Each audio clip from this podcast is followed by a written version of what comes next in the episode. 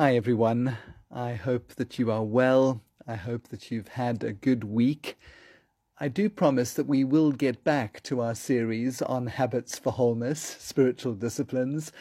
Uh, this week, in fact, I was working on the subject of prayer, but seeing as there are entire library shelves devoted to that topic, I thought it may be good to give myself a bit more time on that one. So today I'd like to come back to the passage of Scripture that we looked at last week. As I was reading John chapter 20 aloud for the sermon, I realized that there were a couple of aspects of the passage that I wouldn't be addressing in that sermon, and so I'd really like to address them today. So once again, we turn to John chapter 20, and we're going to have a look at verses 19 through 23. John writes, on the evening of that first day of the week, when the disciples were together with the doors locked for fear of the Jewish leaders, Jesus came and stood among them and said, Peace be with you. After he said this, he showed them his hands and side. The disciples were overjoyed when they saw the Lord. Again, Jesus said, Peace be with you. As the Father has sent me, I am sending you. And with that he breathed on them and said, Receive the Holy Spirit. If you forgive anyone's sins, their sins are forgiven. If you do not forgive them, they are not forgiven. This is God's Word. Some of you may be familiar with the name Philip Pullman. He's the author of several books The Golden Compass, The Amber Spyglass, The Northern Lights. Philip Pullman is a very militant atheist, and to my mind, quite a dangerous atheist in that he wants to pass on his atheism to children in particular. I once read an article by Philip Pullman in which he said this the story at the heart of Christianity leads to the cross, but it doesn't end there. The climax of the Christian story is the resurrection. The confused, contradictory, almost breathless accounts of what happened on the morning after the Sabbath, when one woman or two or three came to the tomb, are vastly superior as storytelling. Do I believe them, though? Yes, in the way I believe the account in the Iliad of Priam's visit to the tent of Achilles. That is also moving and convincing. When I read it, I feel that if that event had happened, it would have happened just like that. But it's a story, and I think that's all it is.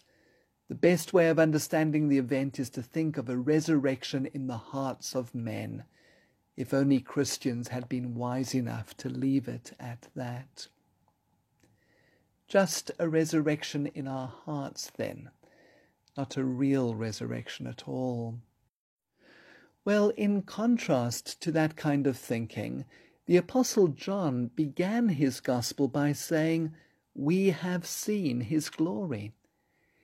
He begins his first letter, the book of the Bible that we call First John, in this way That which was from the beginning, which we have heard, which we have seen with our eyes, which we have looked at and our hands have touched, this we proclaim concerning the word of life.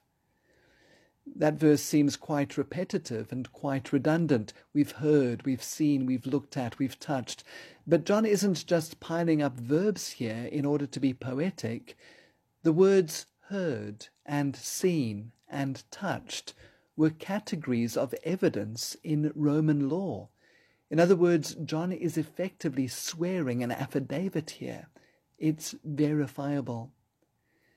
And here, towards the end of his Gospel, John describes another verifiable incident that took place on that very first Easter Sunday.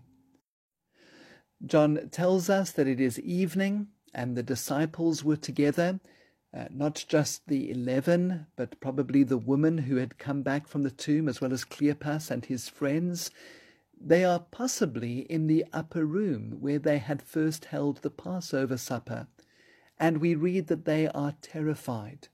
John tells us that the doors were locked, not just one door, but the front door to the house downstairs and also the door to the room in which they are all gathered. You can imagine them fearfully listening to every step outside, every creak of the staircase, every shout in the distance. They were convinced that the same fate that had befallen Jesus would soon be theirs too. Any moment they would be arrested. And it's into this situation that suddenly they discover that Jesus is there too. He just appears.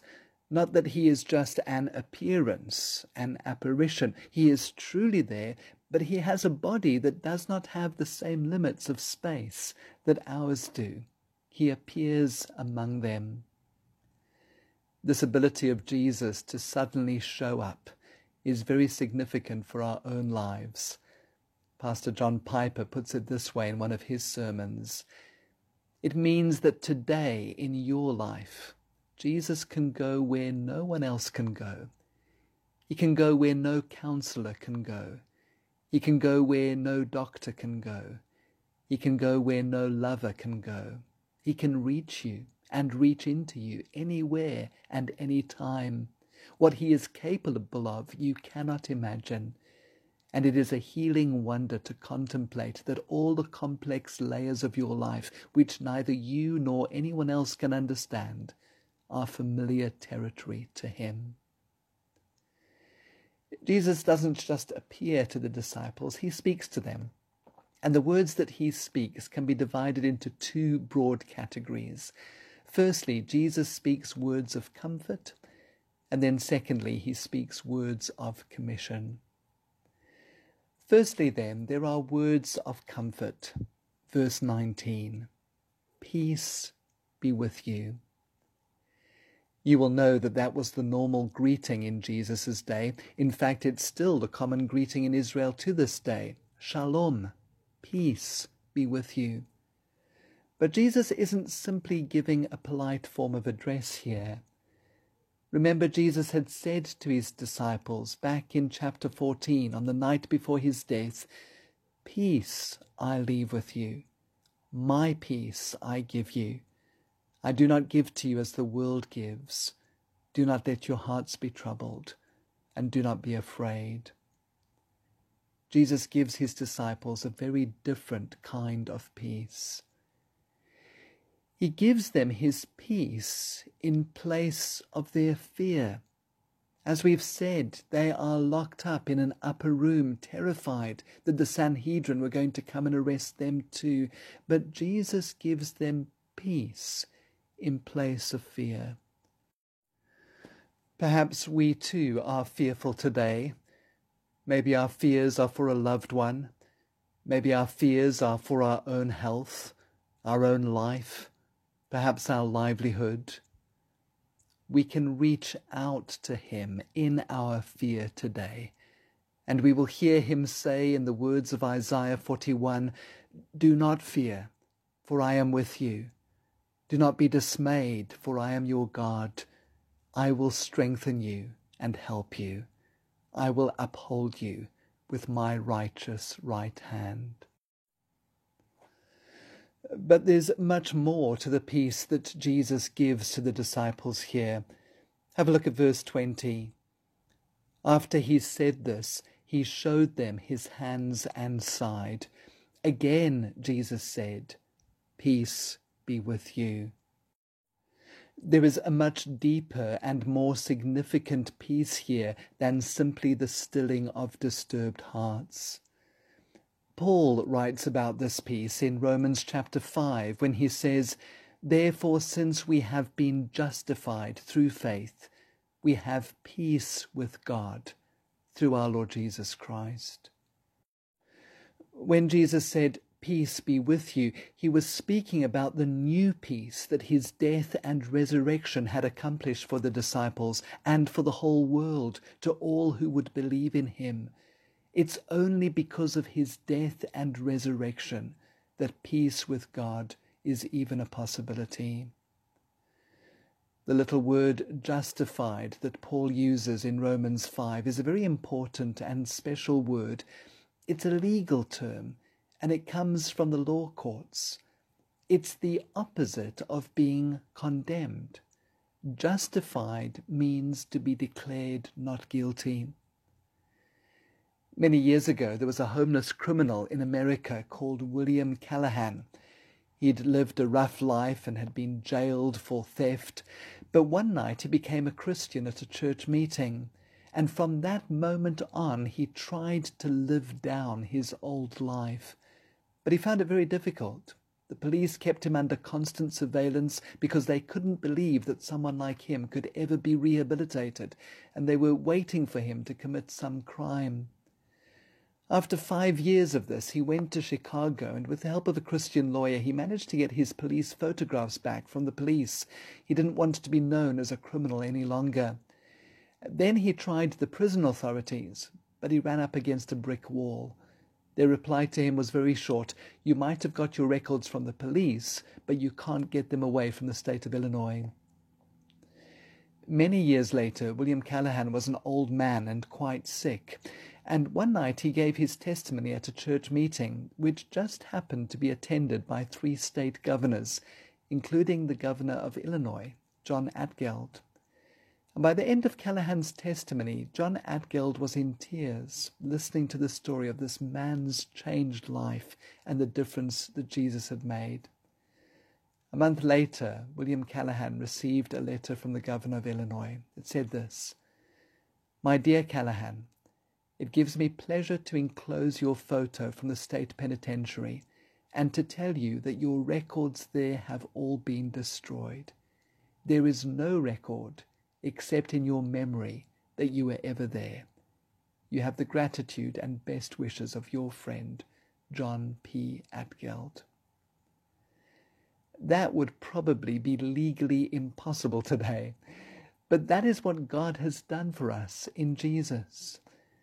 Remember the legal term double jeopardy? You can't be tried for the same crime twice. Well, Jesus has been tried and condemned and executed in our place. Justice has been done, and we cannot be tried again. Our sin that separated us from God, that affected our relationship with God, is dealt with, and we experience peace with God. We can come home to Him. Before we move on, let me pause here and ask Do you know this peace for yourself? Are you in a right relationship with God through the Lord Jesus Christ? John goes on to tell us in verse 20 the disciples were overjoyed when they saw the Lord. And this is what Jesus had said would happen. Do you remember on their way to the Garden of Gethsemane, Jesus said, I tell you the truth, you will weep and mourn while the world rejoices. You will grieve, but your grief will turn to joy. Now is your time of grief, but I will see you again, and you will rejoice, and no one will take away your joy. And so, again, these are the wonderful things that God offers us today through the Lord Jesus Christ peace, joy, life. In this passage, Jesus speaks words of comfort. But in this passage, Jesus also speaks words of commission. Although Jesus says, Peace be with you, this is not the peace of escape. It's not the peace of solitude, or the peace of seclusion, or the peace of stillness. So interesting that in chapter 14, Jesus promised his disciples peace immediately before his death. My peace I give you. Now he gives them his peace immediately before he commissions them. Verse 21 Peace be with you. As the Father has sent me, I am sending you. It's ironic, isn't it? The disciples are locked in an upper room, hiding from the world, and Jesus doesn't invite them to remain separated from the world. Instead, he sends them back into the world from which they are hiding. And there are a number of things that we need to see about this commission. Firstly, there is the importance of this mission. Again, verse 21 As the Father has sent me, I am sending you. It's very interesting, as one Bible scholar points out, that Jesus doesn't consult with the disciples as to whether or not they want to go back into the world. He just sends them. So important is this commission that it is not given in the form of a request, but rather in the form of a command. Because here we see in verse 21 that mission exists in the very heart of God. It is central to the Trinity, the Godhead. Throughout John's Gospel, Jesus referred to his Father as the one who sent me, and he referred to himself as the one whom the Father has sent. And Jesus says, As the Father has sent me, I am sending you. God is a missionary God. And as one writer points out, the degree to which individuals and churches are committed to mission both locally and throughout the world, will be a measure of how godlike or how godly they are. If we are not at all concerned for the world, then we do not share our Father's heart. This isn't an optional extra for the Christian life, take it or leave it. This is the mission of the Christian church, the reason for our existence. Again and again, we need to remind ourselves of Jesus' final words in Matthew 28. All authority in heaven and on earth has been given to me. Therefore go and make disciples of all nations, baptizing them in the name of the Father and of the Son and of the Holy Spirit, and teaching them to obey everything I have commanded you. And surely I am with you always, to the very end of the age. Secondly, in these verses, we learn about the content of this mission.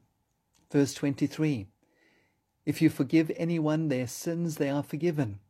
If you do not forgive them, they are not forgiven. Now, this is quite an obscure verse. You may know that this is one of the main verses that the Roman Catholic Church uses to explain the system of confession and absolution. So you can go to a priest and confess your sins, and at the end of your confession, you can hear the words from the priest Your sins are forgiven. Now, there is a place for confession within the Christian church. I think that to a large extent we don't confess our sins enough. Remember the Apostle James saying, Confess your sins to each other and pray for each other so that you can be healed. Some of you are perhaps sitting on secrets today and you're terrified of bringing them into the light. But if you'd just find a trusted brother or sister to share with, it would be one of the keys to finding freedom. James doesn't speak about us confessing our sins to a priest. We're to confess our sins to each other and pray for each other. But when Jesus speaks about forgiving sins, I don't think he's talking about confession at all. And the reason that I say that is because the disciples didn't understand Jesus' words in this way. When you read through the book of Acts, which describes the life of the early church, there isn't a single account of the disciples forgiving people their sins or declaring that someone's sins were not forgiven. What we do see is the disciples preaching, urging people to repent from their sins and warning them of what will happen if they fail to repent of their sins. And this is the mission of the church in the world. We are to proclaim forgiveness of sins through Jesus Christ. And Jesus tells us that there will be two responses. There will be those who will repent, and there will be those who will remain unrepentant. And we are to preach that there is forgiveness for those who will repent, but there is no forgiveness for the unrepentant. In Luke's version of this story, Jesus says, Repentance and forgiveness of sins will be preached in my name to all nations. Please notice then that repentance and forgiveness needs to be preached. We hear a great deal about lifestyle evangelism and showing people the truth of Christianity through our lives, and there is great value in that.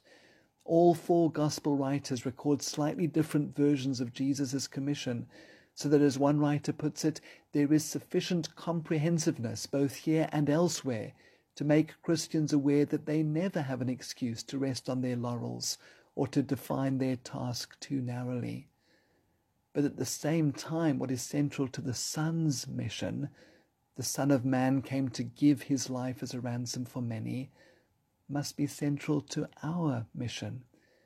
We can't just live out the gospel, we have to declare it.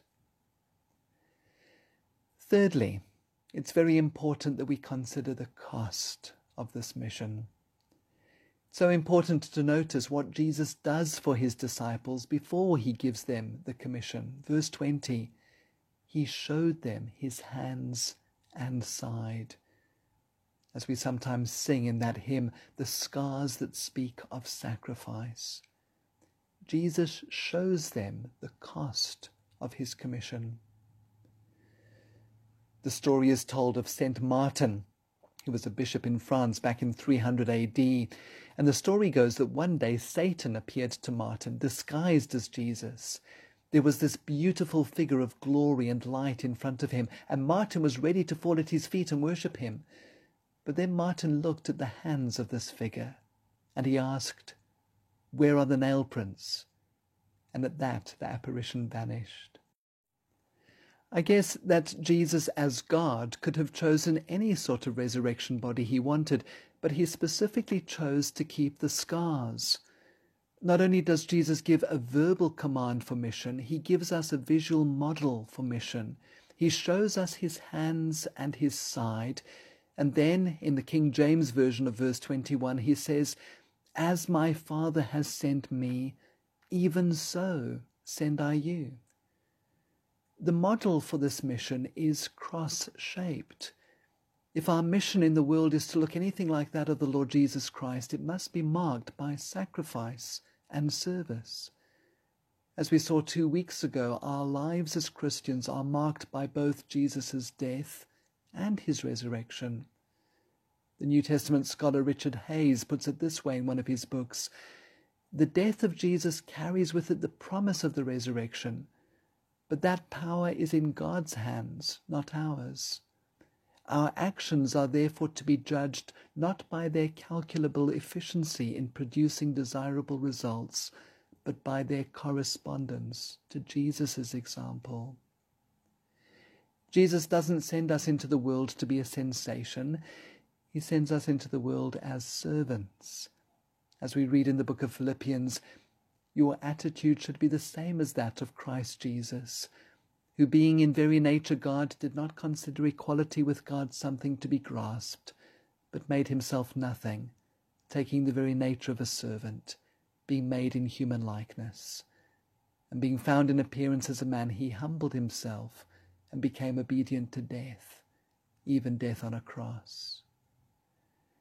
We have to leave aside our privileges and our immunity to pain and enter into the lives of other people, just as the Lord Jesus laid aside his privileges and his immunity to pain and entered into our world of sin and sorrow and tragedy and ultimately death. We tend to think that if we give money to the church or we give money to mission organizations, if we send up the occasional prayer for the lost, then we've done our bit. No, that's not it. We've got to get our hands dirty. We've got to leave our comfort. We have to leave our nice world and enter into the nasty, difficult, sometimes dirty lives of others. This was a truth that was urged on little Katie Booth when she was just four years old. Uh, Kate Booth was the daughter of William Booth, the founder of the Salvation Army. When she was just four years old, one night before she went to sleep, her mother came into her room and whispered to her, The world is waiting for you. You are not here in this world for yourself. You are here for God and for others. And those words were repeated to her again and again throughout her childhood. And as she grew up and she saw the example of her mom and dad, she would often whisper to herself, The world is waiting for me. I am not in this world for myself. I am here for God and others.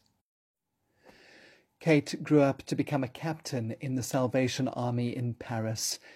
She was so loved among the common people, the down and outs, that she was fondly called La Maréchale, the Marshal, the highest rank in the French army. She used to sign her letters, Yours in Blood and Fire, Kate Booth. One day she was travelling on a train in Paris, and she was recognized by the man in her compartment. And he told her that he'd seen her in Valence and he was very impressed by her work.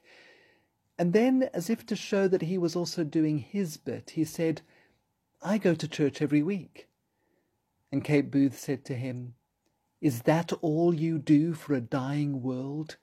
You go to church?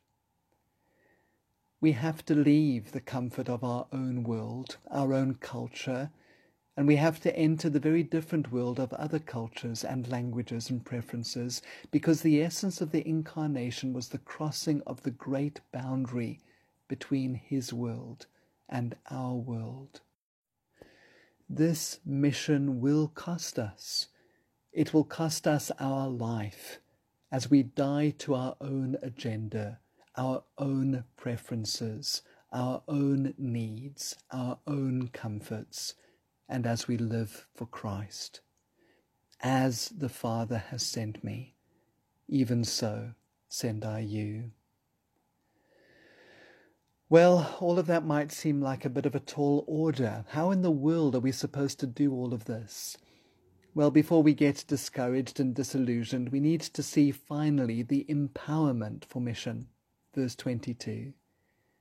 And with that he breathed on them and said, receive the Holy Spirit. In the first verse that we read, verse 19, John presents us with a pretty pathetic picture. We have the disciples huddled together in an upper room with the doors locked in fear for their lives. But four weeks later, these same men and women are out on the streets of Jerusalem, loudly proclaiming that Jesus has been raised from the dead. And all but one of the eleven disciples went on to die a martyr's death because they refused to give up their belief that Jesus was alive. What happened? Where did they get their confidence? Well, firstly, they must have seen Jesus alive again. You wouldn't die for a lie. But secondly, as we read here, they received the Holy Spirit. Here, Jesus demonstrated symbolically what they would later receive physically on the day of Pentecost. In breathing on the disciples in this way, Jesus is demonstrating to them who the Holy Spirit is. It is His presence in their lives. I will not leave you as orphans. I will come back to you. I will be in you. Receive the Holy Spirit. The Greek word that John uses for breathed here is only used this once in the New Testament, but the word pops up a couple of times in the Greek version of the Old Testament. It's used in Genesis chapter 2, where we read how the Lord God formed the man from the dust of the ground and breathed into his nostrils the breath of life, and the man became a living being. It also occurs in Ezekiel chapter 37, Ezekiel's famous vision of the dry bones, how the breath of God breathes on these old dry bones and they live again and stand up a mighty army. And so when John speaks about Jesus breathing on the disciples, he's speaking about a new creation and life from the dead. When we open up our lives to the Holy Spirit, in our daily surrender to God, in our listening and obeying His still small voice, we too will experience a new creation and life out of death. We receive the confidence and the power and the peace that these early disciples experienced.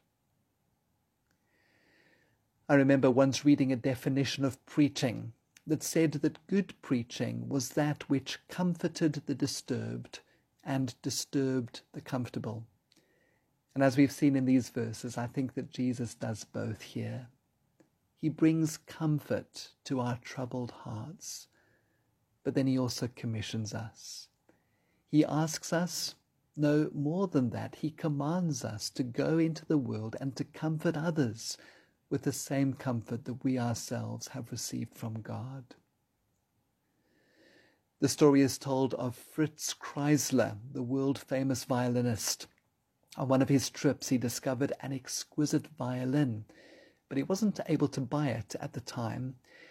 Later on, having got some money together, he went back to the seller only to discover that the violin had been sold to someone else, a collector of musical instruments. And so Kreisler made his way to the new owner's home and found the violin in a beautiful display case in a room full of other beautiful instruments. And Kreisler offered to buy the violin from the collector, but the collector said that it had become his prized possession and he wouldn't sell it.